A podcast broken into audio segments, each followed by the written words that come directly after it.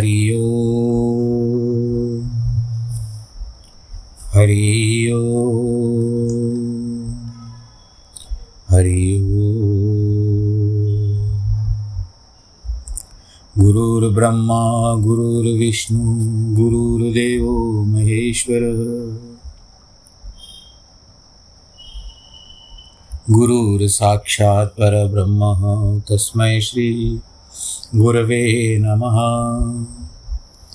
विघ्नेश्वराय वरदाय सुरप्रियाय लम्बोदराय सकलाय जगद्दिताय नागाननाय श्रुतियगविभूषिताय गौरीसुताय गणनाथ नमो नमस्ते।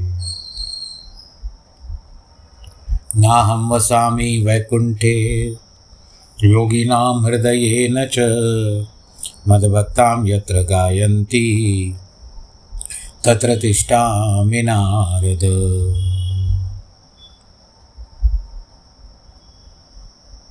जिस घर में हो आरती, चरण कमल चितलाय तहाँ हरि वासा करे, ज्योत अनंत जगाए।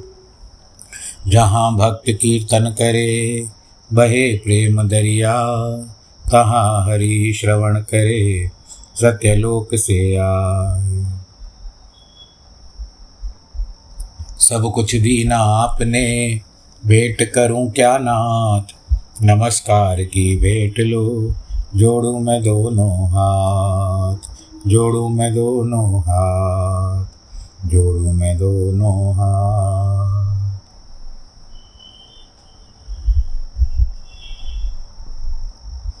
शान्ताकारं भुजगशयनं, पद्मनाभं सुरेशं विश्वाधारं, गगनसदृशं, मेघवर्णं शुभाङ्गं लक्ष्मीकान्तं, कमलनयनं योगिवृधानगम्यं वंदे विष्णुं, भवभयहरं सर्वलोकैकनाथं मङ्गलं भगवान् विष्णु, मङ्गलं गरुडध्वज, मङ्गलं पुण्डरीकाक्षमङ्गलायस्तनोहरि सर्वमङ्गलमाङ्गल्ये शिवे सर्वार्थसाधिके। शरण्ये त्र्यम्बके गौरी, नारायणी नमोऽस्तु ते। नारायणी नमोऽस्तु ते। नारायणी नमोऽस्तु ते।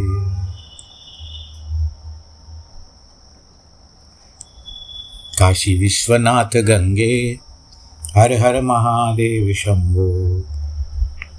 काशी विश्वनाथ गंगे, हर हर महादेव शंभो। श्रीमन्नारायण, नारायण नारायण श्रीमन्नारायण नारायण नारायण। बोलो श्री लक्ष्मी नारायण भगवान की जय, भगवान भोलेनाथ की जय। आज न जाने क्यों प्रेरणा हुई? कि काशी विश्वनाथ गंगे क्योंकि अभी जो प्रसंग आने वाला है भगवान शंकर जी के बारे में, उनके परिवार के बारे में तो स्वतः ही अपने मुख से स्तुति निकल गई। आज हम शुक्रवार के दिन स्कंद पुराण की कथा करेंगे।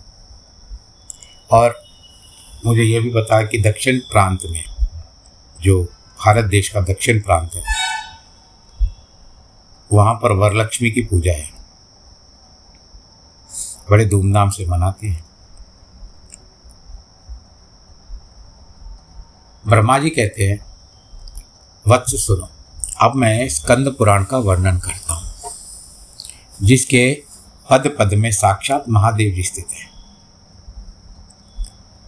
जिस तरह से आप लोगों ने चाँद के बारे में सुना होगा, चंद्रमा, चंद्रयान के बारे में, उसमें ऐसा बताया जा रहा है कि जो पहिए हैं, चक्र हैं, वो जिस तरह से चाँद के ऊपर चलते जाएँगे तो उसकी जो सतह है, लेयर है, वहाँ पर वो जो अशोक का चक्र और इसरो का चिन्ह ढालते हो जाएँगे। तो पग पग पर कहो या पद पद पर कहो, इसमें भगवान शिव जी बसे हुए सारभूत अर्थ का व्यास जी ने स्कंद पुराण में वर्णन किया है।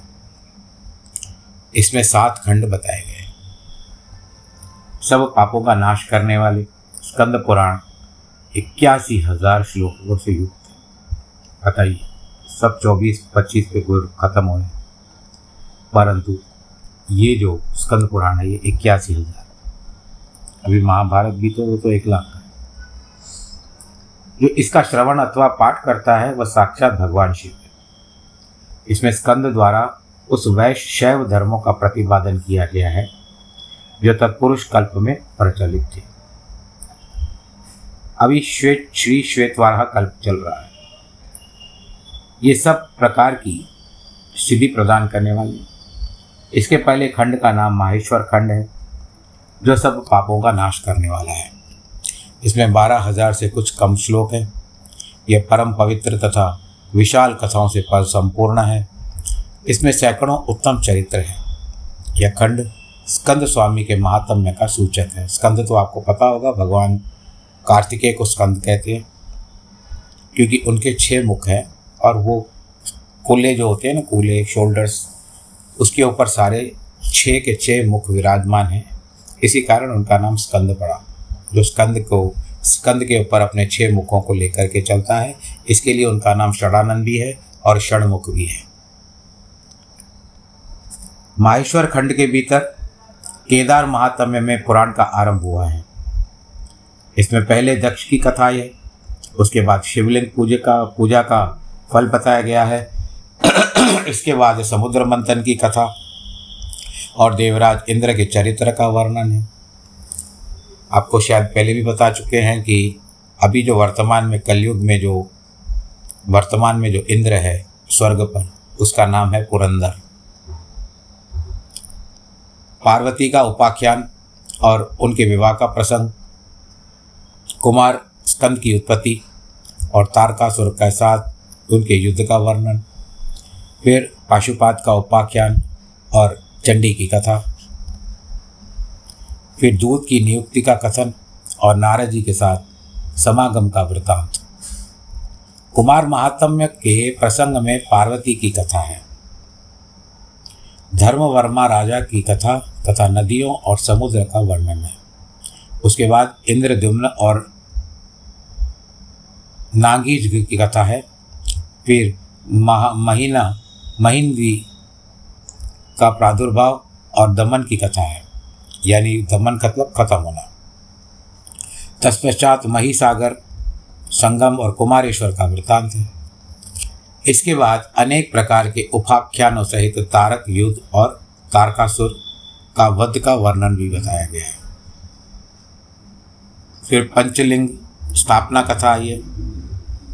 द्वीप द्वीप जो है, पुण्यमय उनका वर्णन है।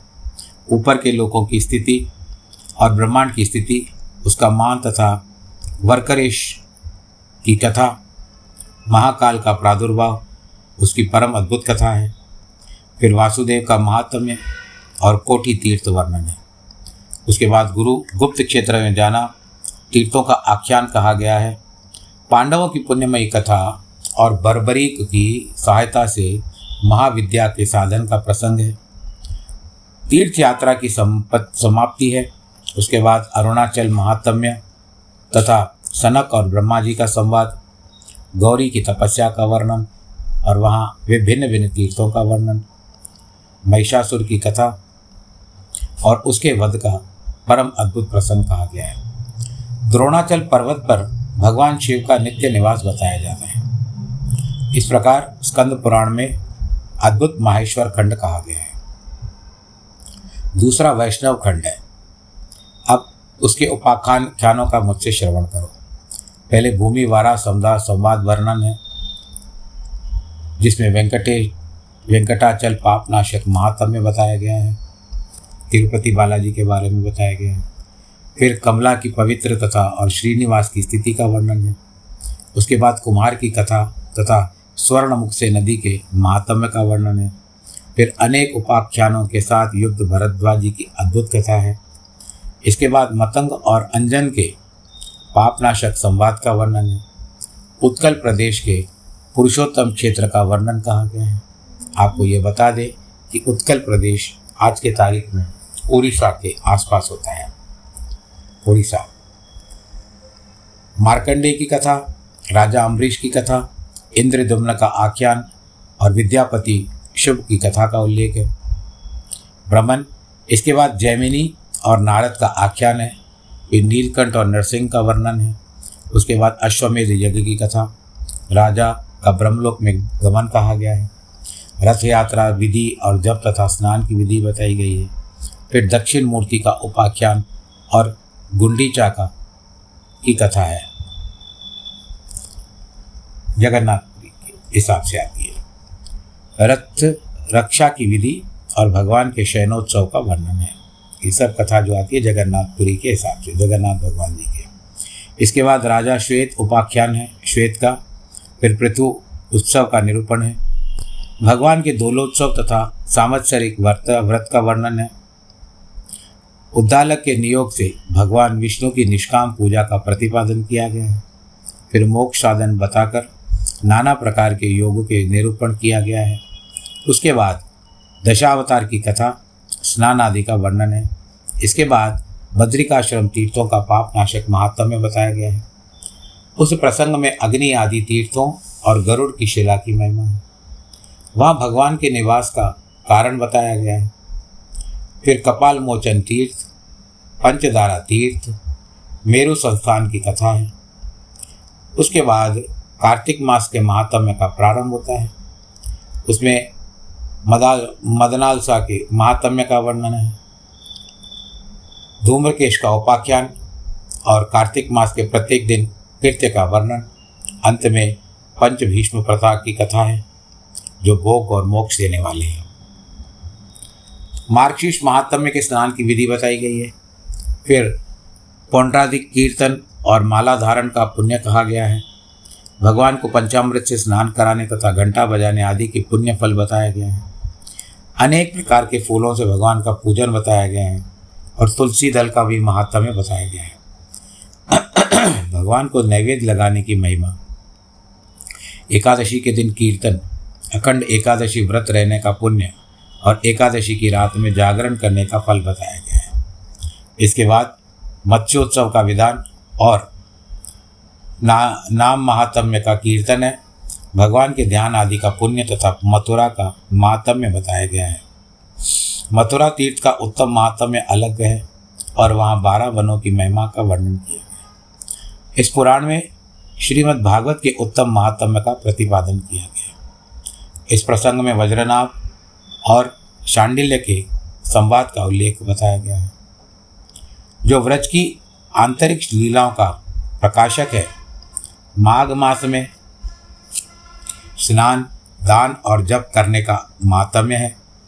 नाना प्रकार के आख्यानों से युक्त माघ महात्म्य दस अध्यायों में बताया गया है।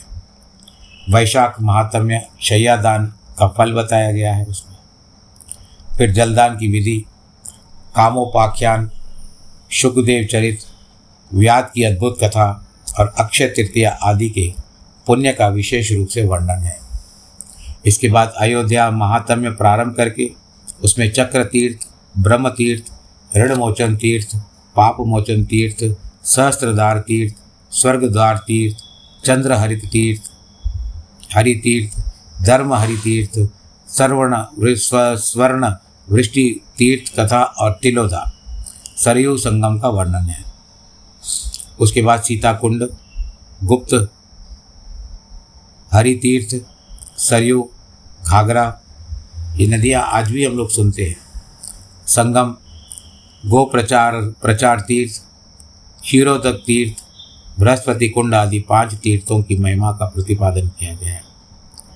घोषार्क आदि तेरह तीर्थों का वर्णन है। फिर गया कूप के सर्व पापनाशक महात्म्य का वर्णन है। मांडव्य आश्रम आदि, अजित आदि, मानस आदि तीर्थों का वर्णन है। इस प्रकार ये दूसरा वैष्णव खंड पूरा होता है।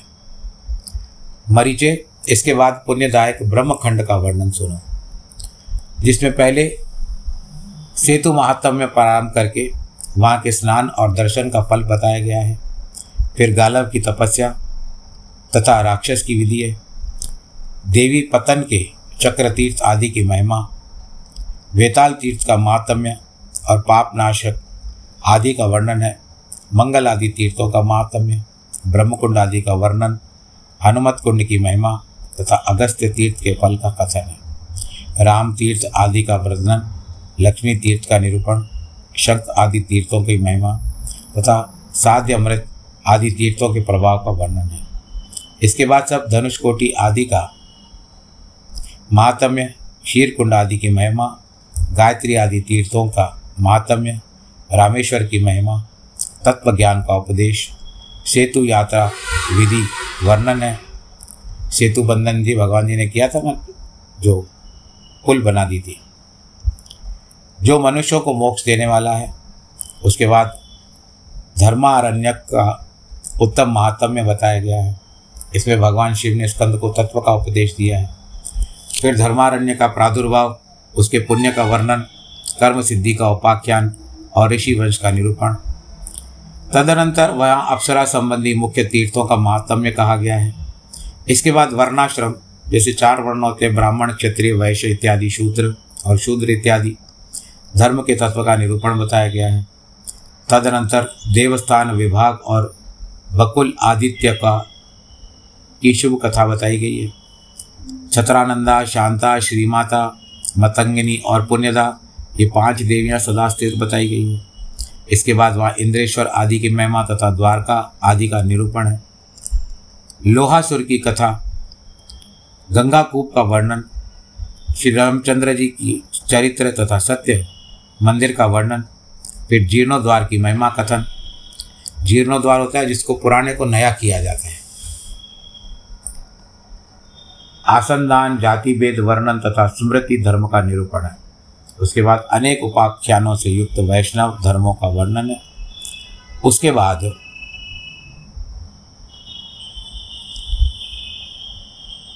छत्रानंदा शांता श्रीमाता मातंगिनी और पुण्यदा ये पाँच देवियाँ सदा स्थिर बताई गई है।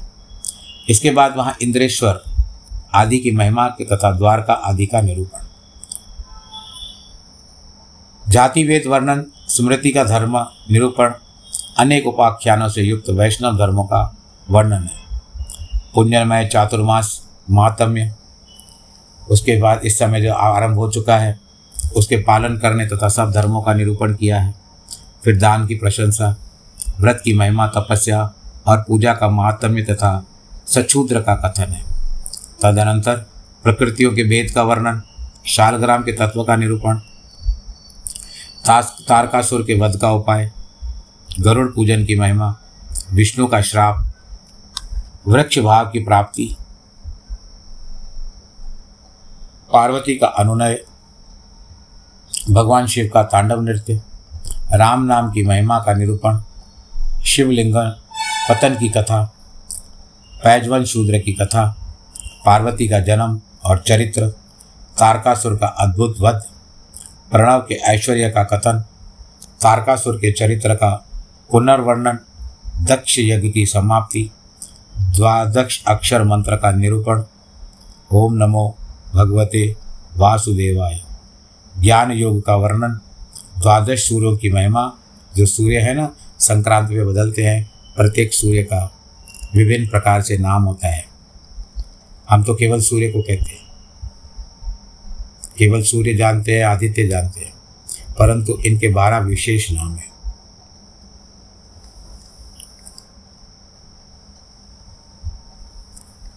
प्रणव के ऐश्वर्य का कथन, तारकासुर के चरित्र का बताया गया फिर। चातुर्मास के महात्मा का श्रवण आदि पुण्यों का वर्णन किया गया, जो मनुष्यों के लिए कल्याणदायक है। ब्राह्मेतर, ब्राह्मोत्तर भाग में भगवान शिव की अद्भुत महिमा, पंचाक्षर मंत्र का महात्म्य, नमः शिवाय, गोकर्ण की महिमा का वर्णन, तत्पश्चात शिवरात्रि की महिमा, प्रदोष व्रत का वर्णन, सोमवार व्रत की महिमा एवं सीमंतिनी की कथा। फिर भद्रायु की उत्पत्ति का वर्णन, सदाचार निरूपण, शिव, कवच का उपदेश, भद्रायु के विवाह का वर्णन, भद्रायु की महिमा, भस्म महात्म्य, वर्णन, शबर का उपाख्यान, उमा महेश्वर व्रत की महिमा, रुद्राक्ष का महात्म्य, रुद्र अध्याय के पुण्य और ब्रह्मखंड के श्रवण इत्यादि की, आदि की पुण्य महिमा वर्णन है। इसको ब्रह्मखंड में बताया गया है शिव खंड, वैष्णव खंड और ब्रह्मखंड। माहेश्वर खंड, वैष्णव खंड और ब्रह्मखंड। इसके बाद चौथा उत्तम काशी खंड है।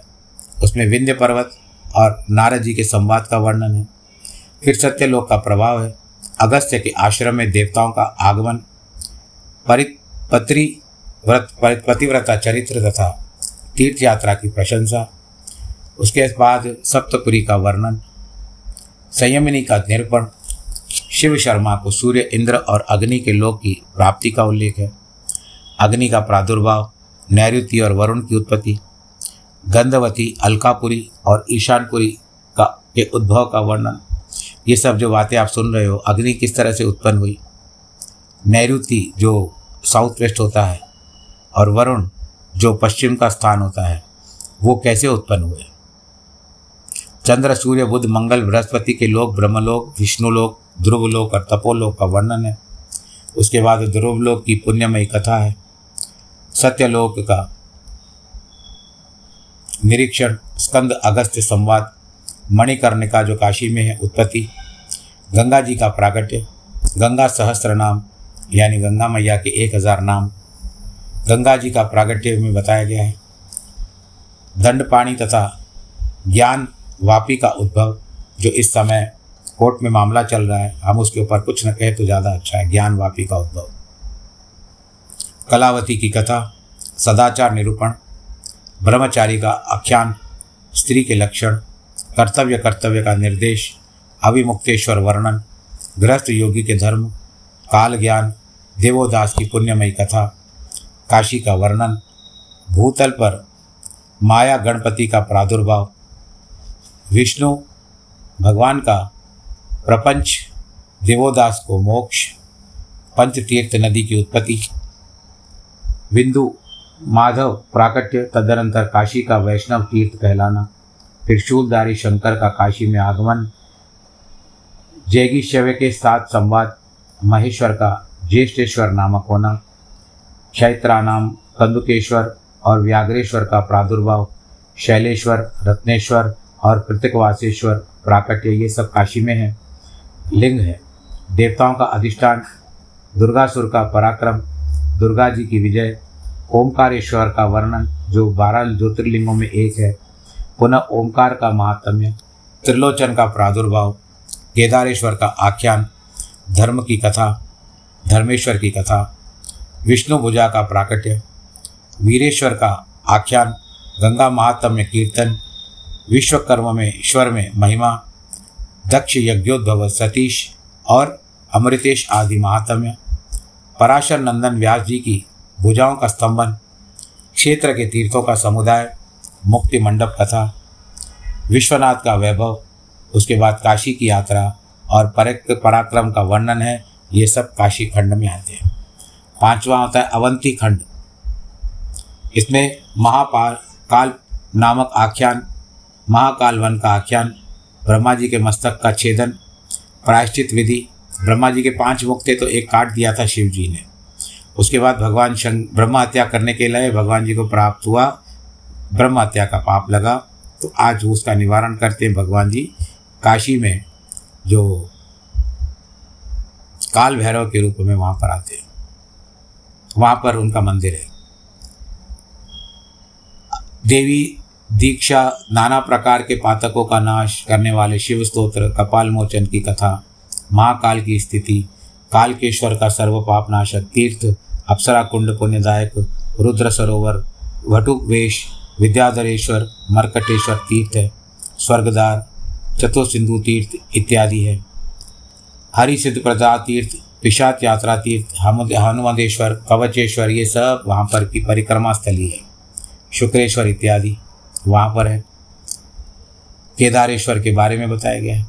इस तरह से पहले के प्रलयकालीन अनुभव का वर्णन, अमृत कीर्तन, कल्प कल्प के नर्मदा पृथक पृथक नामों का वर्णन, नर्मदा जी का आर्ष स्त्रोत्र काल रात्रि की कथा, महादेवी की स्तुति, पृथक कल्प की अद्भुति कथा, ये बताई गई है। तो इस तरह से ये जो आपने पांचवा खंड अवंती खंड सुना, उसके बाद आता है नागखंड। इसका परिचय देते हुए लिंगोत्पत्ति की वर्णन, हरिश्चंद्र की शुभ कथा, विश्वामित्र का महात्म्य, त्रिशंकु का स्वर्गलोक में गमन, हाटकेश्वर महात्म्य के प्रसंग में वृतरासुर का वध, नागी, नागबली शंख तीर्थ अचलेश्वर का वर्णन, चमत्कारपुरी चमत्कार पूर्ण कथा गय शीर्ष तीर्थ बाल शीर्ष तीर्थ इत्यादि बताया गया है। उसके बाद आता है प्रवास खंड इसमें सोमनाथ, विश्वनाथ, महान पृछपद अर्कस्थल, सिद्धेश्वर आदि का आख्यान अलग अलग कहा गया है। अग्रतीर्थ कार्पीत और शिव तीर्थ इत्यादि का वर्णन बताया गया है। तो ये सारे जो खंड बताए गए हैं, इन खंडों के द्वारा जो सात खंड बताए गए हैं, उसमें ये सारी बातें आती हैं। प्रभास खंड भी बताया गया है। तो ये सारी कथाएँ जो आ रही है, इसके भीतर ही आ रही है। नागखंड के बाद प्रभास खंड आता है। इसमें सोमनाथ, विश्वनाथ, महान पुण्यपद अर्कस्थल, सिद्धेश्वर आदि का आख्यान अलग अलग कहा गया है।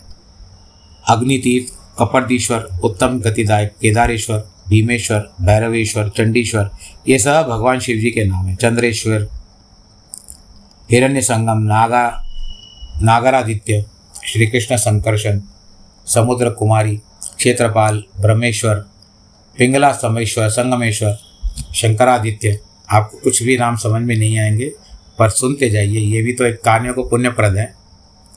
और मैं भी इसके लिए, क्योंकि मुझे भी थोड़ा बहुत ज्ञान प्राप्त हो रहा है इसमें, क्योंकि पढ़ा नहीं है स्कंद पुराण इससे लगभग मुझे भूमिका प्राप्त हो रही है।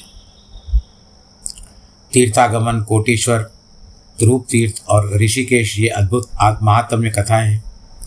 इसके बाद सिद्धेश्वर, शुक्रेश्वर, मणिकर्णेश्वर पंगु तीर्थ इत्यादि की कथा है।